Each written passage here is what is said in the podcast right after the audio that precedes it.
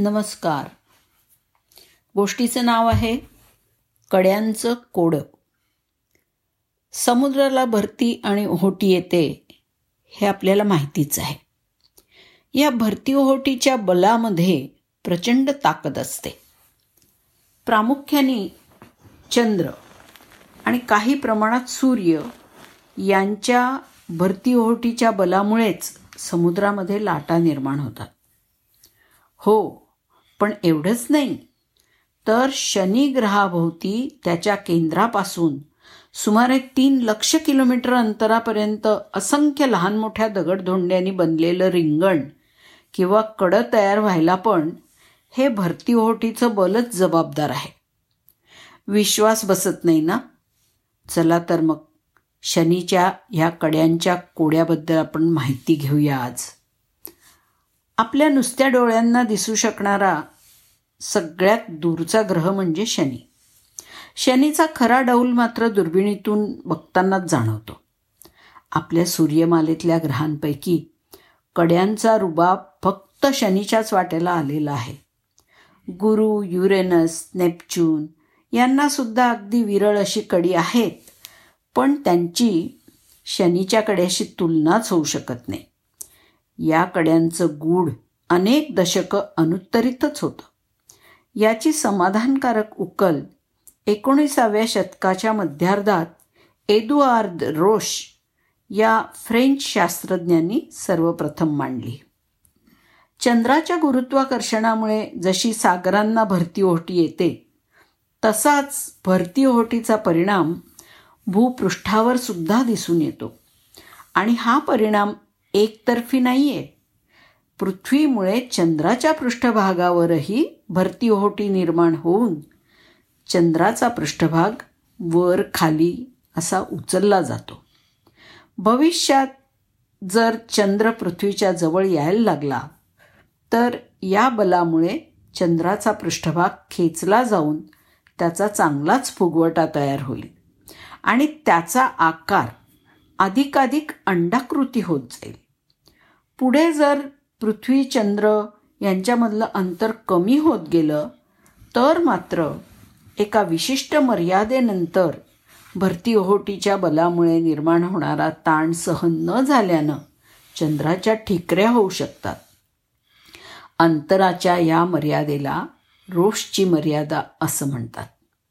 भरती ओहोटीच्या बलाचा प्रभाव प्रामुख्याने ग्रह आणि परिभ्रमण करणारी वस्तू यांच्यातल्या अंतरानुसार झपाट्याने बदलतो.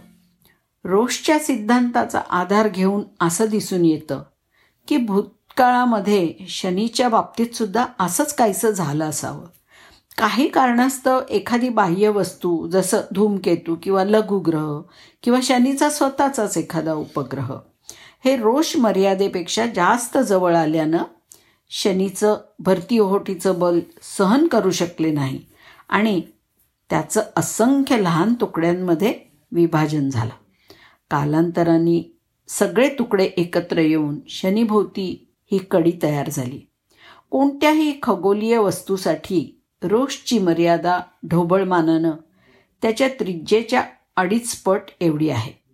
शनीची सर्व कडी त्याच्या केंद्रापासून सव्वा ते सव्वा दोन पट अंतरावरती म्हणजे रोष मर्यादेच्या आत आहेत.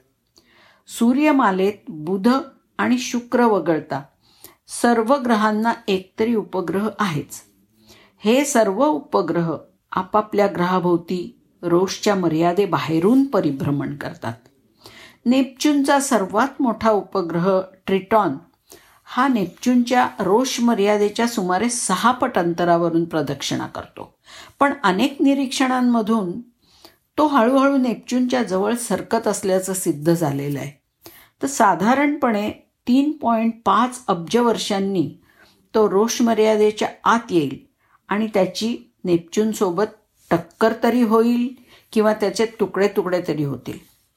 फोबोस हा मंगळाच्या दोन उपग्रहांपैकी मोठा उपग्रह मंगळाच्या रोष मर्यादेच्या केवळ दीडपट अंतरावरून प्रदक्षिणा करतो आहे.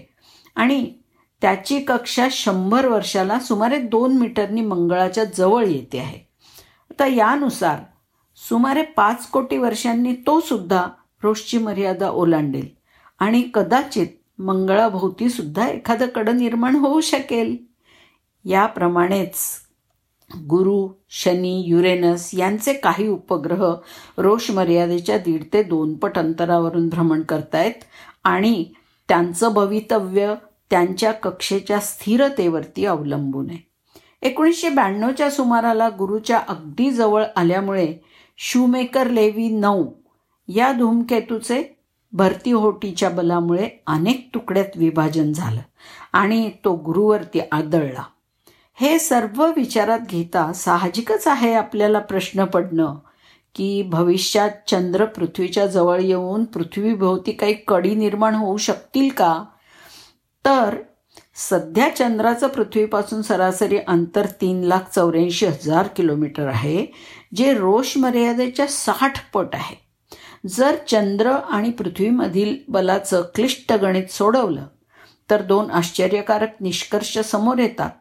ते म्हणजे पृथ्वीच्या परिवलनाची गती हळूहळू धीमी होऊन दिवसाचं कालमापन हजार वर्षाला शून्य पॉईंट शून्य दोन सेकंदांनी वाढतंय. आणि दुसरं म्हणजे चंद्र आपल्यापासून सुमारे चार सेंटीमीटर प्रतिवर्ष या गतीने दूर जातोय. दूर जाणारा चंद्र रोषची मर्यादा ओलांडणं शक्यच नाही. त्यामुळे सद्यस्थितीत तरी चंद्राचे तुकडे होऊन भविष्यात पृथ्वीला कडं निर्माण होणं हे केवळ वैज्ञानिक कथांमध्येच होऊ शकेल. आवडली ना आजची माहिती? धन्यवाद.